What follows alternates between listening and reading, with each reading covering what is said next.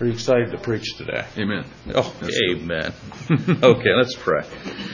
Father God, we just thank you for today. We thank you for your love upon us, Lord. We mm-hmm. thank you for the service this morning, the song that we sang, the Bible study, Lord, even though there's much that we don't know. But Lord, we just trust you. And Lord, help us to pick up and learn what we do know. Amen. And the, and the children's lesson, Lord. Lord, we just pray for the children's lesson next Sunday. Lord, as, as Carl, or I guess, teaches the children, Lord, just put a message on their heart this coming Sunday, Lord, that we can learn, and we can grow, and we can do. Lord, I just pray for this James Mass family and all the things Yes. that are involved. Yes. Lord, I lost contact of what's going on with all that fiasco, but Lord, you haven't. Your eye sees. And so, Lord, we just lift up this family, the grandparents, all the families involved, Lord. And God, I just pray that somehow Yes. that your glory could shine through this dark Amen. moment Amen. and that you would get the glory. Pray for Dum, Jeremy's brother-in-law, David, Lord. God, as he continues his search and opens his heart to you, Lord, I just pray that you would just continue to shine shine your light into um, his heart and on the scriptures, and Lord, that he would just continue to grow in you and he'd just be a testimony for you. Lord, I pray for the singing this afternoon. Lord, as we um, preach the message in song, pray for the weather, Lord, that you would hold back the rain. Yeah. And uh, Lord, that as we go sing for these people, that they'd be encouraged. Yes. And now we just pray for Brother Mike, Lord. I pray, Lord, that you would just, um, that he would just be able to share what's on his heart. And God, that your message could be shared and proclaimed through this brother, Lord. Loose his tongue. And I pray, Lord, you would just give him courage and he would take all his insecure feelings and just give them to you and just Thank you, Lord. share your word. Bless him, Lord. In Jesus' name we pray. Amen. Amen. God bless you. Thank you.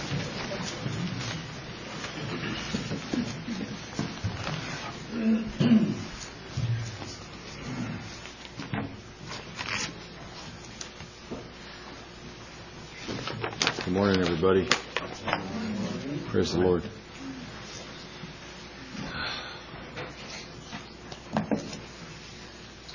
Lot kind of going through me right now. Just sometimes I don't know where to start. The trouble is, once you get started, sometimes you don't know when to stop. Then, so it's got to come a time to stop because you guys are going to get hungry, and uh, and I will too. Amen. Appreciated the Bible study. Well, everything here. Um, I think a lot of what I want to share today out of Psalm 23 really applies a lot to what's going on in the world today, and and, and that involves the Book of Revelation. And and uh, and you, I know you hear me say this a lot, and I just it, I sound like a broken record. For those of you that know what a record is, uh, but I hear the message of warning of you've got to stay close to the Savior. You've got to, got to, got to, got to. Uh, I don't think we can hear that enough in this day and age uh, because we've got to. The deception that is out there is only going to get worse. This over here, oh, I humbly say I, I've been there. I'm still battling with pulling out in my heart and soul and mind. Some of you know can relate and and, and know and, and so but uh, if, if ever there's been a time where God is calling His people to come out from among them, be separate unto me, and worship me, and not a man or a, or a, a party or whatever it might be, that's what He's doing. He's calling His people, come unto me. Oh, you that labor. This is labor over here. And guess what happened this time? It got filled with incredible disappointment. Hopes got dashed. You hear me say before. I don't think it's all that bad. But, nevertheless, we got to stay close to the Savior. He leads us beside the still waters, He restores our souls, and then He leads us in the paths of righteousness. What's it say? For His name's sake, for His cause. It's for His glory and His honor. He's the one that's going to receive glory and honor. When it's all said and done, it's going to be everything about Him. And His call to us is let people see me in you. It's about me. And He has every right to say that. The Lord is my shepherd. I hope you've been able to chew and ponder on saying, The Lord is, the Lord is my shepherd. You can say that. He likes it when you say that. I shall not want. He maketh me to lie down in green pastures, and today he leadeth me beside the still waters. He restoreth my soul. He leadeth me in the path of righteousness for his name's sake. We're going to get through. I trust. That clock's not moving. That means I got all the time in the world. no. Uh, what time is it? I would like to know. I want to be sensitive. 11:27. So maybe it is working. Is it working? That's not good for the people, you know. okay. I'm gonna I'm gonna try to fit this in here, but I don't. If I don't make it, I don't make it. We'll we'll hold off for next time to finish it off. But a restored soul at the still waters. I've pondered this since Sarai's baptism. I've thought about that baptism a lot because when we got there, something happened. We got there down by the river. Nice, pretty, peaceful place by the river. There's something about a river that is just peaceful. Who doesn't like going to a river and just sitting down and just taking in what it seems to give off? You know, I do. And it was no different this time. And here we are, this group of people, God's people, coming to for a baptism. And we got there and we start showing up and we gather at the spot. And remember, there was a couple of boats there, people on boats. And I noticed this. They were fairly quick to just kind of hightail it out of that area. I don't know if that was out of respect for us or if it was out of the fear of God. I don't want to be around it. I don't know. You'd have to ask him. But to me, I really felt like God was showing us something right there at Sarai's baptism. God led his people to a beautiful, peaceful place. And he will do that. Now, it may not be beautiful and peaceful according to our, senses, our eyes and ears and whatever, but if he leads us there, that's it is. If he says it is, then it is. The boats, or to me, the illustration was the world, hightailed it out of there. They fled. I didn't know that water out there would be deep enough for a boat to get out there. One really took off pretty quick, I remember. They left.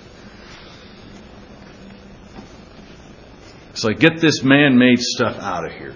He's chasing it off. I'm going to cleanse this place. I'm not trying to speak evil of those people. I don't know who they were. And, but uh, this is just what the Lord was ministering to me. this particular moment. Reminded me of uh, Moses when he went up to, to the burning bush and God spoke to him. He basically he said, Take your shoes off. He says, and, and my interpretation of that is God was saying, Don't bring anything man made up here to walk on my holy ground. You bring what I made and walk on this holy ground. And uh, so, don't bring anything man made that makes a lot of man's noise, boat motors, that kind of thing. Get it out of here.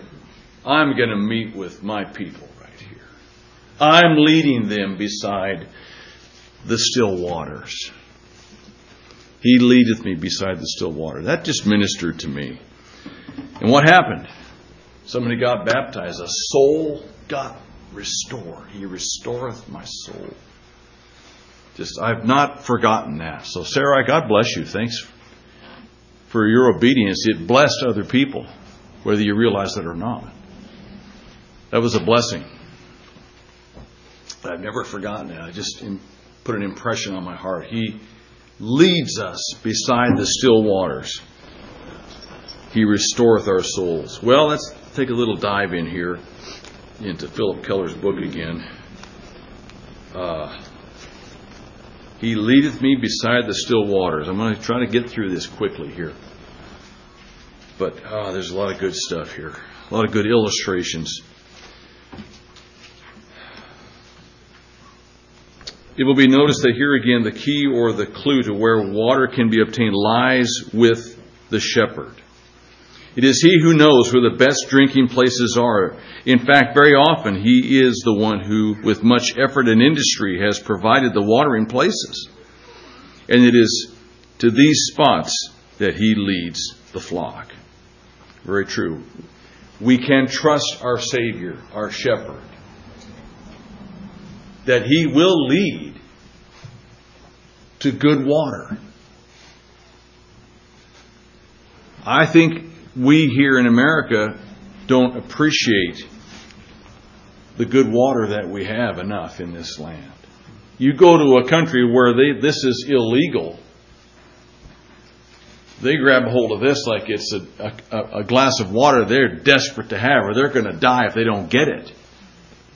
We need a deeper appreciation for the water that God has led us to. And drink Drink it more. Drink it more. We've got so many other. Well, I'm getting off on a rabbit trail. Better be careful here. But uh, it is the Savior that is the shepherd that leads to the spot. If the supply of water for an animal drops off, bodily desiccation sets in. This dehydration of the tissues can result in serious damage to them. It can also mean that the animal becomes weak and impoverished. An animal is made aware of water lack by thirst. Thirst indicates the need of the body to have its water supply replenished from a source outside itself. It's, well, I know that. Everybody. Anybody ever been thirsty before? How about today? Ever been thirsty just today? Yeah, we all have been.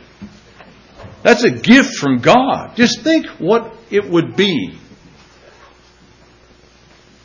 if we didn't have that desire for thirst if we, if we were unable physically to get thirsty. It just didn't happen. We wouldn't live very long. So it's a gift from God that, we even have this physical need for, for water, and God gives us that sensation of thirst to help keep us going. Well, it's same way spiritually. We're made with a thirst. I heard one brother say one time, we are creatures by nature. We're, we're going to worship something. We are. We're going to thirst after something. God made us that way. Unfortunately, man's natural tendency is to try and quench that thirst with anything other than this. That's our nature. God also made it that way that the only way you're going to get your thirst quenched is with this. That's it. Himself. When sheep are thirsty, they become restless and set out in search of water to satisfy their thirst. If not led to, good, to the good water supplies of clean, pure water, they will often end up drinking from the polluted potholes where they pick up such internal parasites as nematodes, liver flukes, or other disease germs. I don't know what those things are, but they sound terrible. I don't want them. A liver fluke. Yeesh. And in precisely the same manner, Christ, our Good Shepherd, made it clear that thirsty souls of men and women can only be fully satisfied when their capacity and thirst for spiritual life is fully quenched by drawing on Himself. Blessed are they which do hunger and thirst after righteousness. They shall be satisfied or filled. And at the great feast in Jerusalem, he declared boldly, If any man thirst, let him come unto me and drink. All the long and complex history of Earth's religions, pagan worship, and human philosophy is bound up with this insatiable thirst for God. Very well said. Why do things get invented, if you will? Whether it's a philosophy, an idea, or a literal thing, or something to tantalize your senses, whatever it is, to try and quench a thirst that everybody, if they were honest, would admit they have. You're thirsty for something. I want to identify with something. Okay? You want to identify with your favorite sports team. You go out and buy a hat with their emblem on it, or a t shirt or something. Or your favorite rock and roll band, you go buy a t shirt, or whatever it is, or you go buy their albums or however you do it nowadays. Uh, whatever. You identify. There's a natural longing to want to identify with something, somebody. And so, man invents things to try and meet that thirst. David, when he composed Psalm 23, knew this. Looking at life from the standpoint of a sheep, he wrote, he, the Good Shepherd, leadeth me beside the still waters. He alone knows where the still, quiet, deep, clean, pure water is to be found, that alone can satisfy his sheep and keep them fit and strong. Sheep can be fit, can keep fit on the amount of water taken in. Now, this is interesting to me. With the forage when they graze just before and after dawn. Of course, dew is a clear, clean, pure source of water, and there is no more resplendent picture of still waters than the silver droplets of the dew hanging heavy on leaves and grass at the break of day. That was fascinating to me. That they get a lot of their water off of the grass that they eat in the morning when the dew is out. So they're not only getting food, they're getting water at the same time which is what we get right here. That was interesting to me. I never knew that. I'm, I'm not a shepherd. I mean, I read this years ago. Obviously, I forgot it, but, but still, that was interesting to me. But now listen to this. In the Christian life, it is of more than passing significance to observe that those who are often the most serene, most confident, and able to cope with life's complexities are those who rise early each day to feed on God's Word. It is in the quiet early hours of the morning that they are led beside the quiet still waters where they uh, where they imbibe the very life of Christ for the day. This is much more than a figure of speech. It is practical reality. The biographies of the great men and women of God repeatedly point out how the secret of the success in their spiritual life was attributed to the quiet time each morning. There alone, still waiting for the Master's voice, one is led gently to the place where the old hymn puts it, the still dews of His Spirit can be dropped into my life and soul. And it's so critical. That's true. I realize sometimes you have an, an occupation where it's a little bit backwards. Maybe you work more at nighttime than you do at daytime. But do you have that time each day that you spend with Him by the still waters?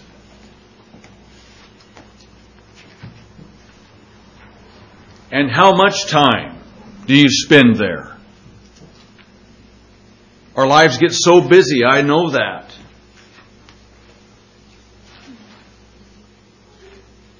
But you know, there's that old poem, I can't quote it, but it basically talks about how busy a day was. I didn't have time to pray. And then the light finally came on, and he realized how busy my day was. I had to take time and pray. What else is the answer? Humanly, that doesn't make any sense. That's okay. God's ways don't make sense to, to us anyway. But if you're not spending time drinking and eating and being led to that still, water, letting Him lead you to that still water, you're going to be left thirsty.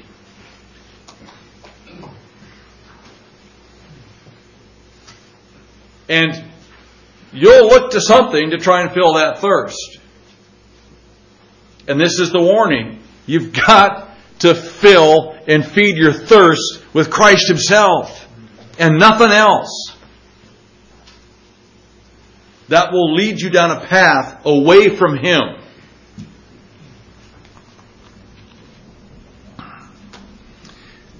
He says, I can see my flock again. The gentleness, stillness, and softness of early morning always found my sheep knee deep in dew drenched grass. Nothing pleased me more. That made him happy, the shepherd, when he saw his sheep in the morning, knee deep in dew drenched grass. He said, Oh, he said, that just thrilled my heart. Well, what does it do for Jesus, the great shepherd? He loves to see me contented, quiet, at rest, and relaxed. He delights to know my soul and spirit have been refreshed and satisfied. You think it's refreshing for you when you do take that time to sit at the Savior's feet. It absolutely thrills His heart. Don't ever forget that. Remember, He's the one that says, I stand at the door and knock. If you hear my voice and open the door, we'll come in and we'll sit down and we'll commune together. We'll sup together. We'll fellowship together. Our friendship will become tighter and sweeter. And I'll give you good water, living water by the still waters. That thrills his heart even more than it thrills ours. Don't forget that.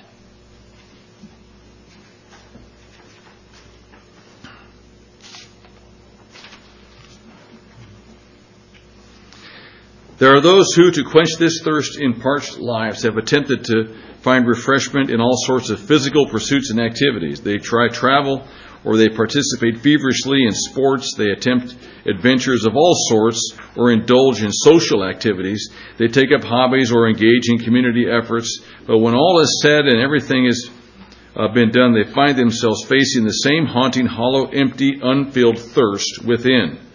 The ancient prophet Jeremiah put it very bluntly when he said, My people, they have forsaken me, the fountain of living waters, and hewed out cisterns, broken cisterns that can hold no water. These poor people have broken cisterns. Their lives are misery. I've yet to talk to a truly happy hippie, he says there. This was written in 1970, 50 years ago. Most of you weren't around at that time. I was around. I was still pretty young, but uh, it was it was the hippie era, the '60s were the hippie era, you know, and uh, it, and he lived through that, and he makes this statement: "I've yet to talk to a truly happy hippie. Their faces show the desperation within. You know, there was an event that took place, 1969, 1970, somewhere in there." Uh, a big hippie event. It was called Woodstock. It was a big concert of all these famous rock bands that came. And the hippies came, and the, and and all the, the people that embraced the mindset of the '60s came, thinking this is going to be just wonderful, you know, heaven on earth. And uh, to me, it was interesting because uh, I mean, I, I wasn't there. I was only nine, ten years old, eight, nine, ten, something like that. You know, I, and I was living in, on a farm in Madras, Oregon, of all places, so I didn't know about what, you know, what is this. And uh, so all I know is what I read about it, what went, took place, and it was terrible. It was awful. It was, yeah, it was bad. They also got rained on, and it rained, and it rained, and it rained, and it rained, and it rained. And I thought, the Lord was trying to say something to these people here. You know, I, you're trying to, fulfill your own lusts. I'm gonna, I'm gonna douse it with rain from heaven to try to get you to wake up. You know, I think it's kind of funny. Myself, we lived in Cheyenne, Wyoming, 12 years, and they have the big, uh, uh, they have the big rodeo there. You know, of course, you know how I feel about that. Why do we go to the rodeo? Why don't we go to the rodeo? And uh, it's the last 10 days of July, usually right in there is when it is, and you can just about bank on it. There'll be at least three days, maybe four, where it just pours.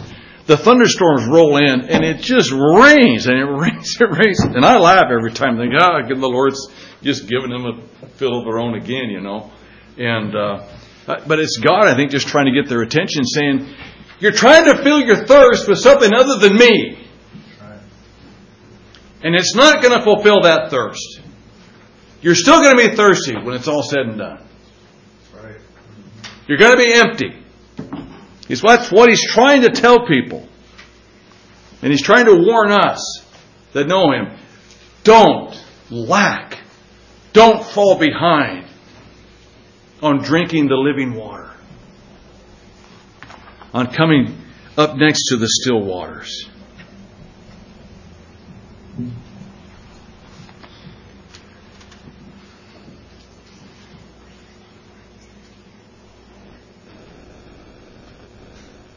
My thirst for reality in life is assuaged, and I discover that I have found that satisfaction in my Master. Of course, there is always a percentage of per- perverse people who will refuse to allow God to lead them. They insist on running their own lives and following the dictates of their own wills. They remind me very much of a bunch of sheep I watched one day, which were being led down a magnificent mountain stream.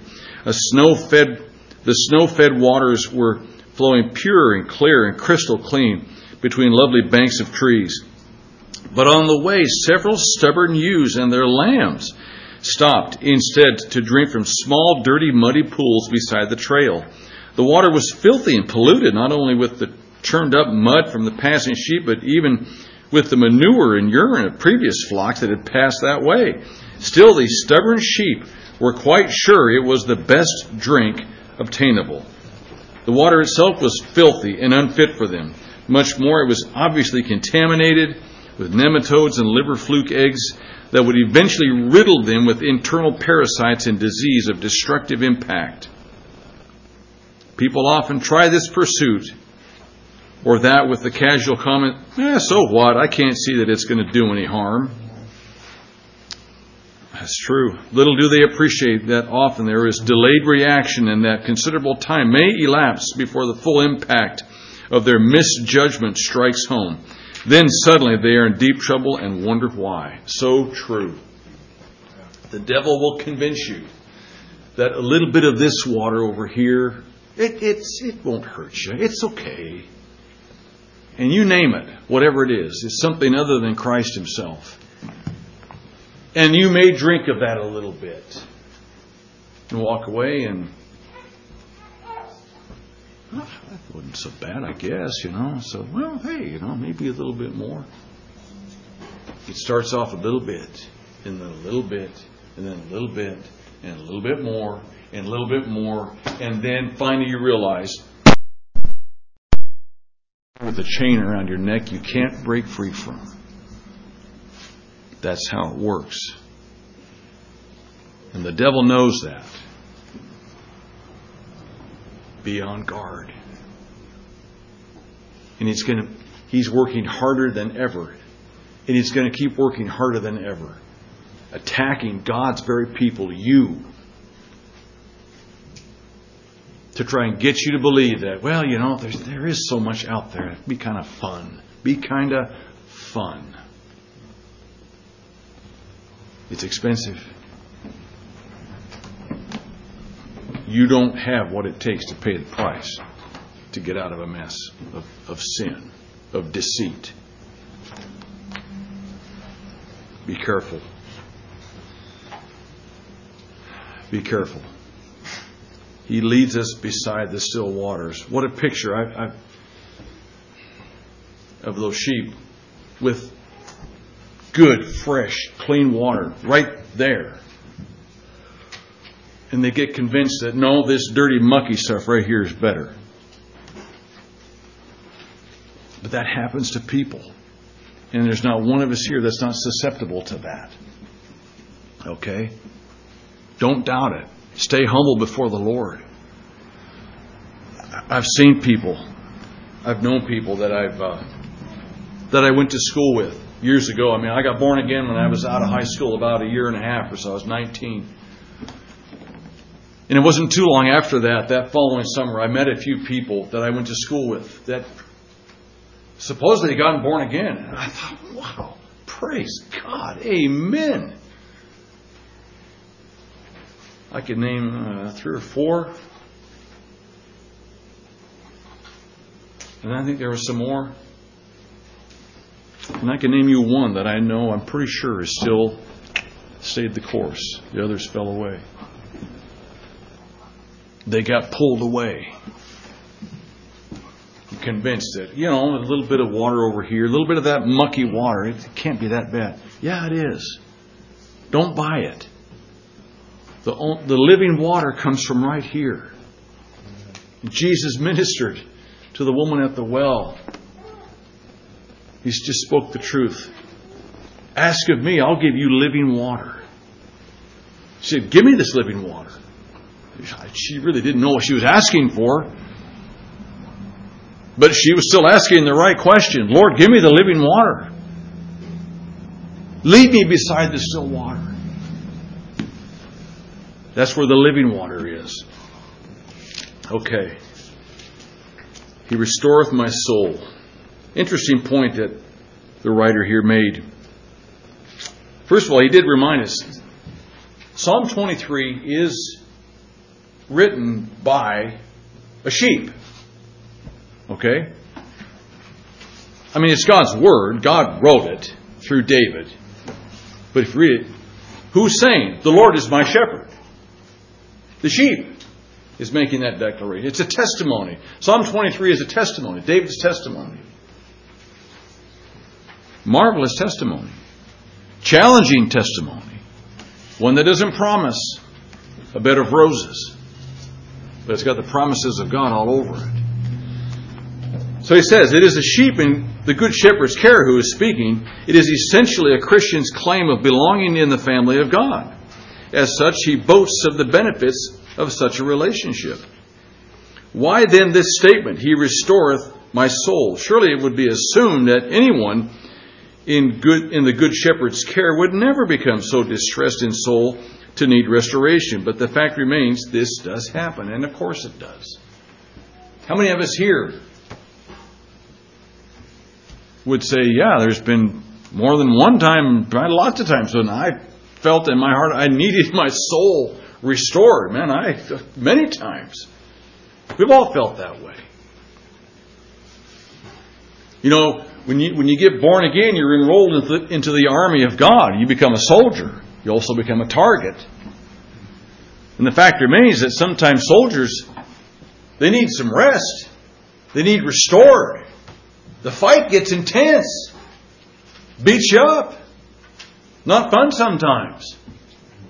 You, need restore. He restoreth my soul.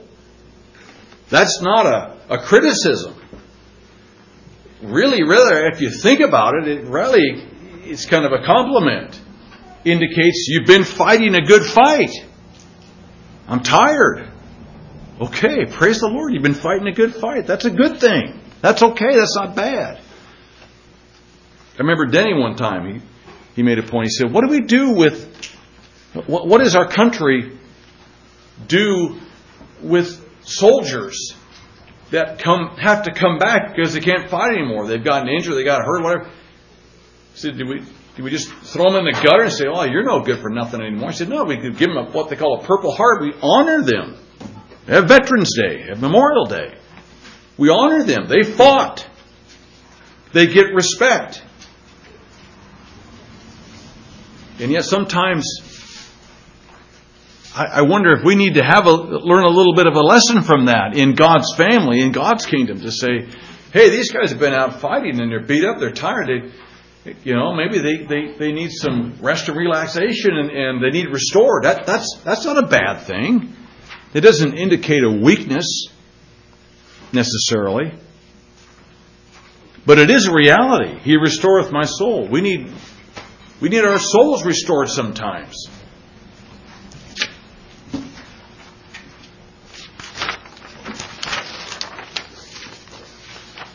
I'm not doing too bad here. Oh.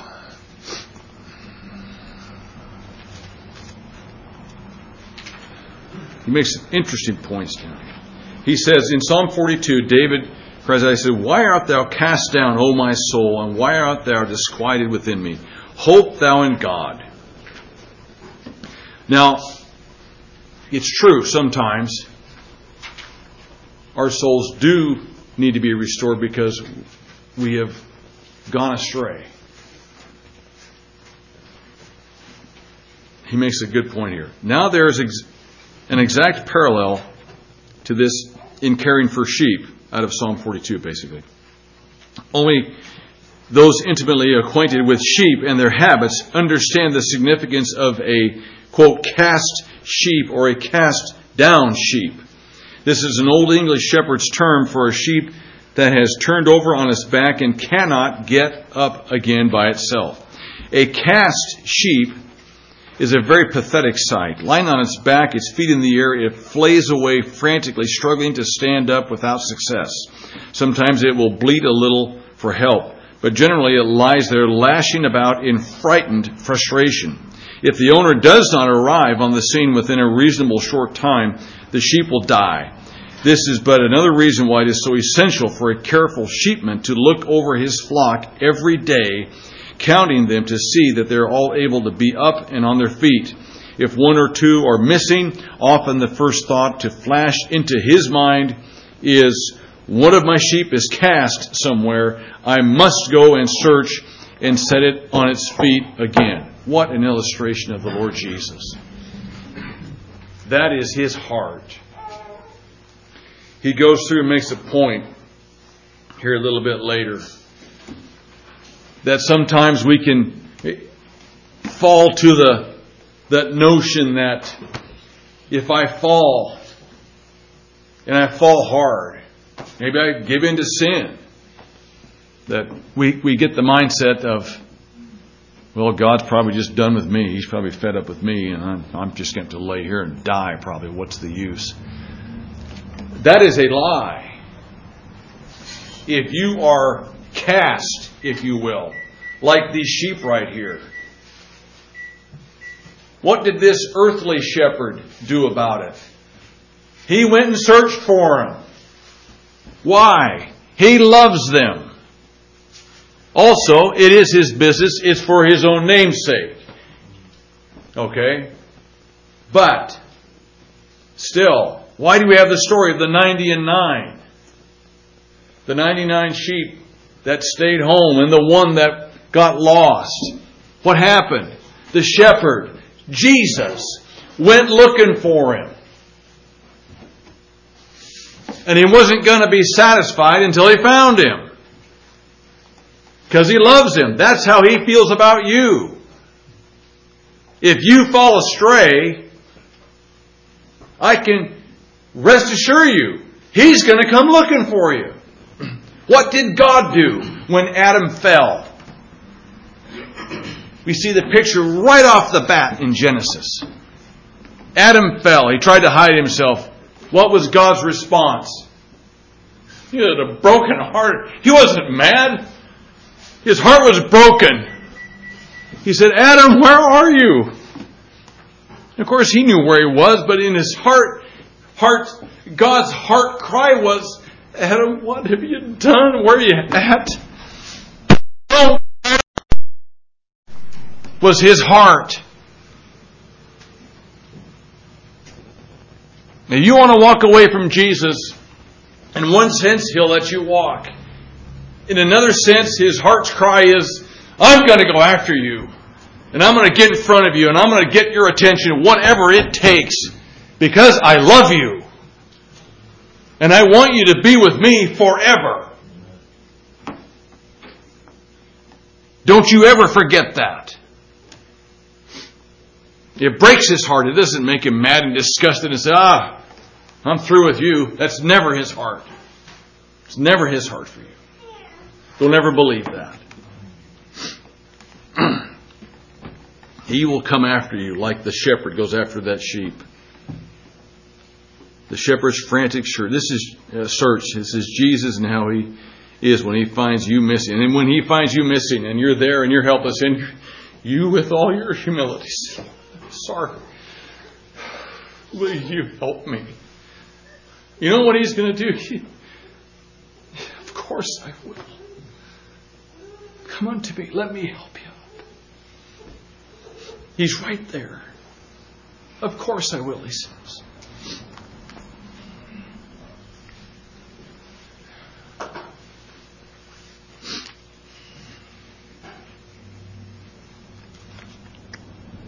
When he, uh, when he would find one that was cast, laying down, his feet sticking up in the air, he said he'd help it get up on its feet. He said he would rub its legs, try and get some circulation going again.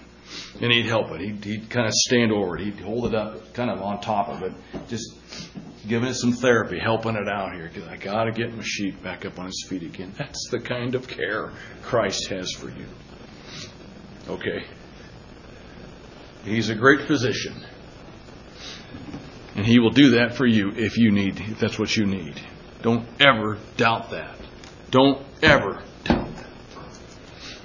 He's not ever going to be done with you. If you've got breath in your lungs today, He's not done with you. He loves you and cares for you and has something for you to do. Don't doubt that. Okay, let's carry on here.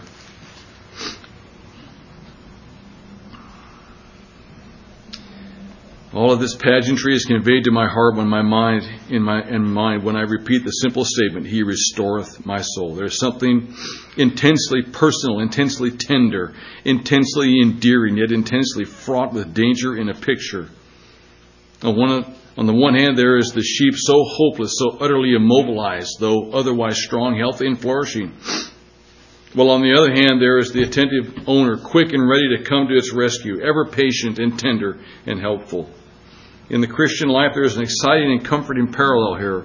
Many people have the idea that when a child of God falls, here we go again, he's frustrated and helpless and the spiritual dilemma, but God, and that God becomes disgusted, fed up, and even furious with him. This is simply not so. Amen. That is right. When I read the life story of Jesus Christ and examine carefully his conduct in coping with human need, I see him again and again as the good shepherd picking up cast sheep. The tenderness, the love, the patience that he used to restore Peter's soul after the terrible tragedy of temptation is a classic picture of Christ coming to restore one of his own. And he so and, and so he comes quietly, gently, reassuringly to me no matter when or where or how I may be cast down. And I believe that to be true. When when Peter denied the Lord Jesus the night that he was betrayed before the crucifixion. You know, you know the story. Outside of Luke there, the accounts in Luke. And he looked and he saw the Lord Jesus, and Jesus was looking at him. I don't believe for a minute that Peter was uh, that Jesus was looking at Peter with a look of disgust. Oh, Peter, you blew it. No, I don't. No. Peter's heart was broken. When does a person when does a person's heart get broken? When they've blown it big. And yet they still see that the one they sinned against loves them and accepts them. That's what breaks a heart. That's what brings true repentant sinners to their knees when they see who they are and what they are, and they see who He is and what He is, and they see He loves. Yeah. That breaks a person. Peter's heart was broken because he saw that Jesus still loved him intensely, even in the midst of his great. I mean, he blew it a lot of times. He didn't know when to keep his mouth shut. But he really blew it that time, and he knew he did. And he saw that his Savior still loved him. And he went away and wept bitterly, it says there. I, I'm, I, you'll never convince me otherwise. Oh, okay. How we doing?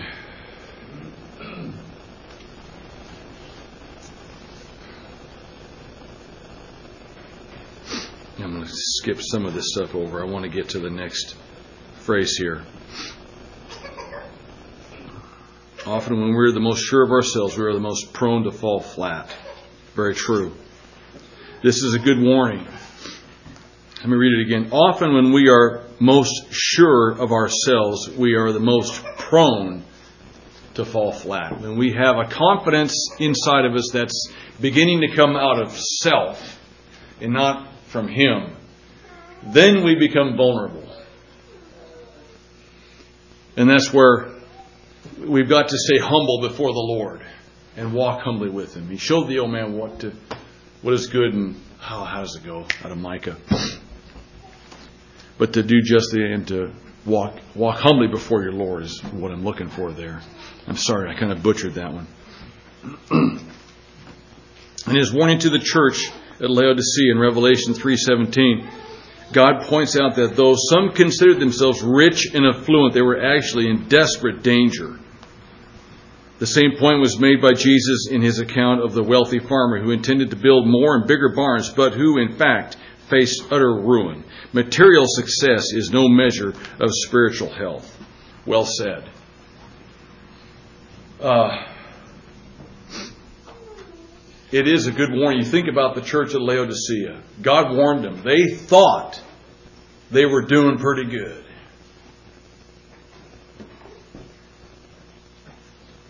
And Jesus, their Savior, had different thoughts. He said, No, you're not doing very good. You're actually not doing very good. I think the church in America could learn something from that. So be careful, walk humbly. That way, excuse me, He can restore you. He restoreth my soul. Man, if there's anything, if, if, if you're that sheep, that cast sheep, as he describes here, you got to know the shepherd's on your side. And he's there ready to pick you up, set you back on your feet. He'll work with you a little bit. In a certain, in, in, well, in a, in a big way, I kind of feel like that's me. I had a job that was very taxing for me. Worked a lot of hours.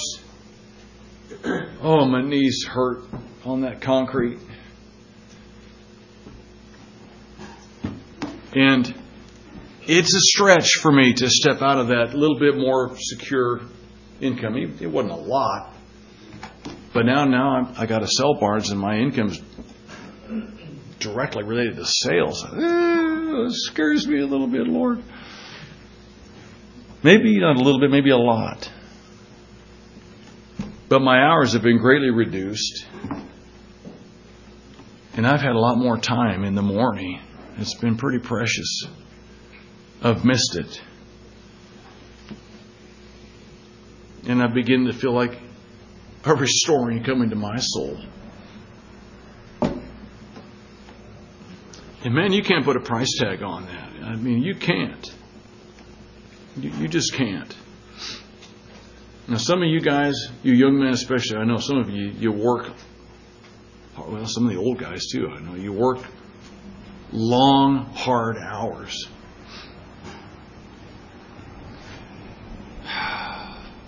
It's okay, work hard when you're young.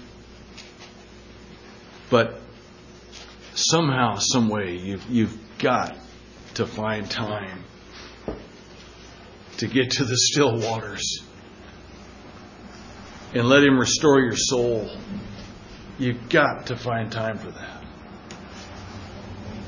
And if that means somehow I got to back off, I got to work some fewer hours, I, I, something's got to change. Your jobs and your income isn't worth the health of your soul. There's a price tag on your job, on every job. You can't put a price tag on your soul. It's priceless. That's it's going to last forever. It's priceless. Okay, one more here. I'm going to try to get through this as much as I can, quickly as I can here. I got a late start, so I'm going to take a little liberty to go a few minutes late here, but he leadeth me in the paths of righteousness for his name's sake. One thing that has struck me He leadeth me in the paths of righteousness for his name's sake. What's the next verse?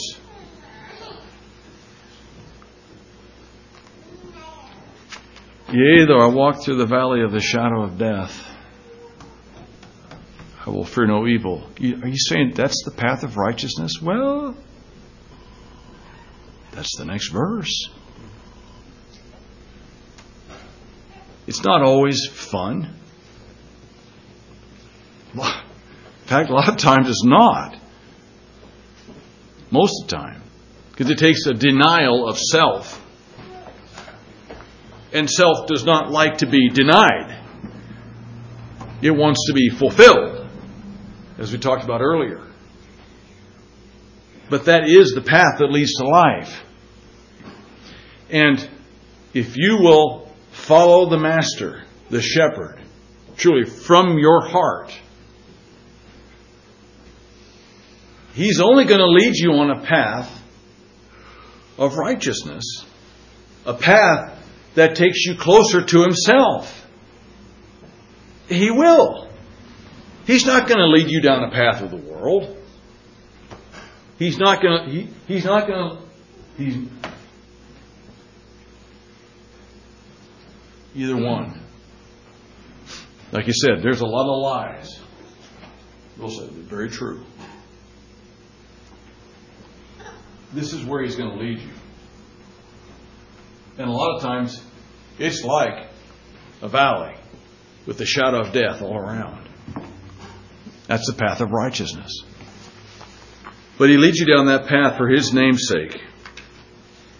Something I noticed here.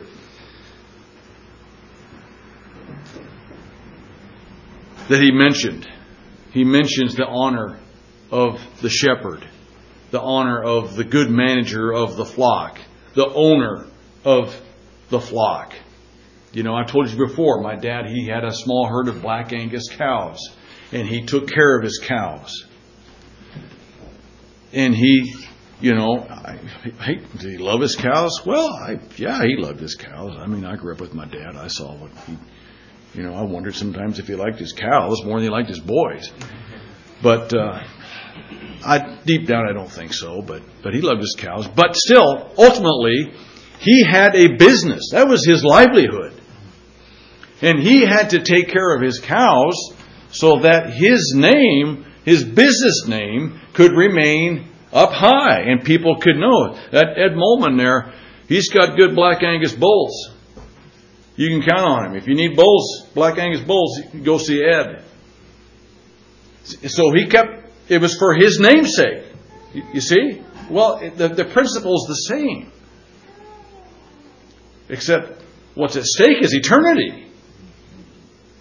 It's a lot bigger deal than my dad's little ranch. A lot bigger deal. A commonly held but serious misconception about sheep is that they can just get along anywhere. The truth is quite the reverse. No other class of livestock requires more careful handling, more detailed direction than do sheep. Now, I got to tell you, that's a little bit humbling to me because we are sheep. You are a sheep. I am a sheep. And he's saying, the truth is quite the reverse. No other class of livestock requires more careful handling, more detailed direction than do sheep. Okay, what you what are you telling? Mike, you're high maintenance. So are you. Uh, we don't like to hear that. That's that's humbling. It is, but it's good to hear the truth. No doubt David, as a shepherd himself, had learned this firsthand from tough experience. He knew beyond dispute that if the flock was to flourish and the owner's reputation was to be held in high esteem as a good manager, the sheep had to be constantly under his meticulous control and guidance. Oh, wow. Very well said. That's our shepherd over us. He's meticulous, he's picky, he's under control because the honor of his name is at stake. And when we willingly place ourselves under his care, he will get honored and people will see him.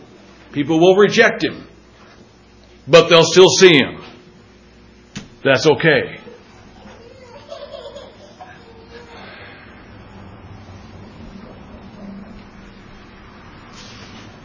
He goes on and talks about what a flock looks like under a poor shepherd, a bad shepherd. It's not pretty.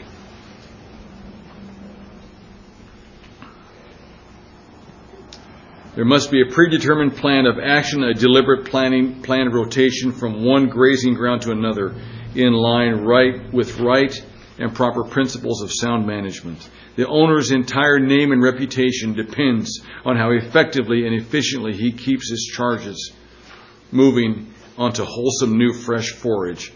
The one who directs his flock along this course is sure of success. It's all about him. As you as you grow in the Lord and as you walk, you'll he will open up your eyes more and more to see that wow, it's it's not about me. I mean, God blesses me and takes care of me, and I'm thankful for that. But I begin to see that He leads me down a path of righteousness so that others can see Him through me and through us as a body. It's all about Him. When we, when the end comes, and we're getting there in Revelation, it's going to be all about Him. Everything's going to be about Him. He's the one we're going to be just enthralled with. I got a feeling we're not going to ever, probably ever, ever, ever, ever want to take our eyes off of Him and His majesty and glory. He's going to be so wonderful and glorious. Who doesn't love to go to the coast and just take in the beauty and just soak it in? It kind of mesmerizes you. It does me.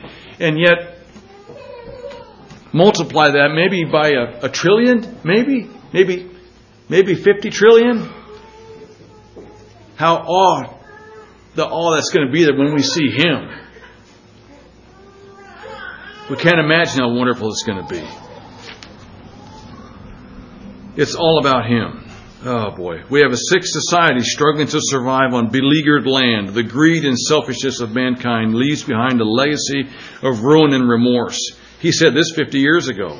What would he say now, I wonder?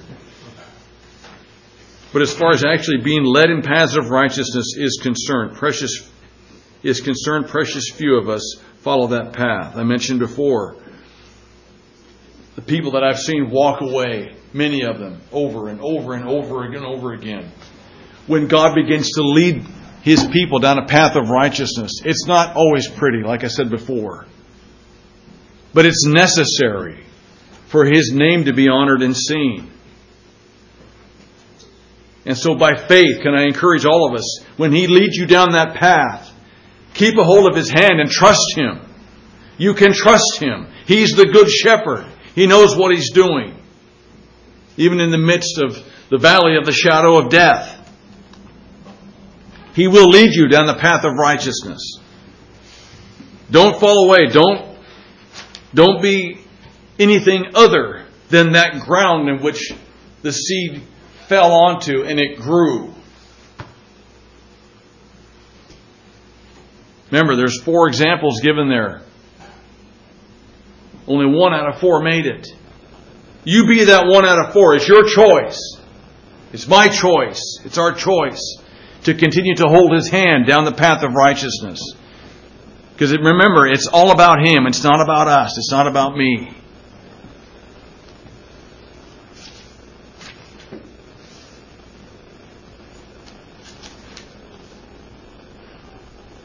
Hmm. I have written down here.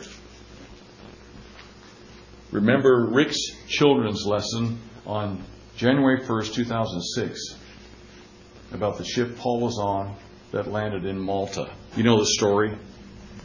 Got on the ship, they all got on the ship, and they're going to go. They didn't listen to Paul. And they started going. I think in the King James it's, it's Melita. I think in another other place they call it Malta. And they were out on the ocean. And, and Rick, this guy, this brother Rick, 15 years ago, he's got, where were they at? Crete? And they want to go up here. But, and here's Malta over here. And the storm hits. 14 days. Can you imagine being on a ship built in the first century and being out in a storm for two weeks straight? No let up. None. Does that sound like a path of righteousness? Ooh wee. Brother, you're stretching me here. He stretches me. But Rick's perspective was here these guys were, man, we're going to die. What's, what's the deal? You know, I, I wouldn't have blamed Paul for asking God, saying, God, what are you doing? I, I don't understand. What a testimony. He didn't appear to be that way. Maybe he did through part of it, but I mean, I, I confess I would be. What is going on? What good is coming out of this? How's the gospel getting advanced here? And yet, Rick's point was God looks at the whole globe. He's over here looking and he's saying, Yes, yes, they're making good progress. They're going to be here right when I want them to be there. Oh, I'll never forget that children's lesson. That wasn't a children, that was for us. But God's perspective was the path of righteousness. No, it wasn't fun for these. But God knew exactly what He was doing, and He was watching, and He was saying, Yes, this is good. This is good. You remember that. When you're on that boat that was built 2,000 years ago and it's storming, blasting, everything, everything is going wrong, and you're wondering, what is going on? He's still the one that leads you besides the still waters. He's still the one that restores your soul. He's still the one that leads you down the path of righteousness because his honor and names his name's honor is at stake. Trust him. Walk with him. Okay? We're going to need this. We're going to need to walk closely with him and trust him no matter what happens. Because the days are incredibly evil. The days are very evil. Oh, I could carry on and carry on and carry on, but I don't think there's any point in it. God bless you and walk with your Savior and trust Him. And let's just give our lives unto Him as He leads us on our day to day lives. Okay. Praise the Lord. Thanks.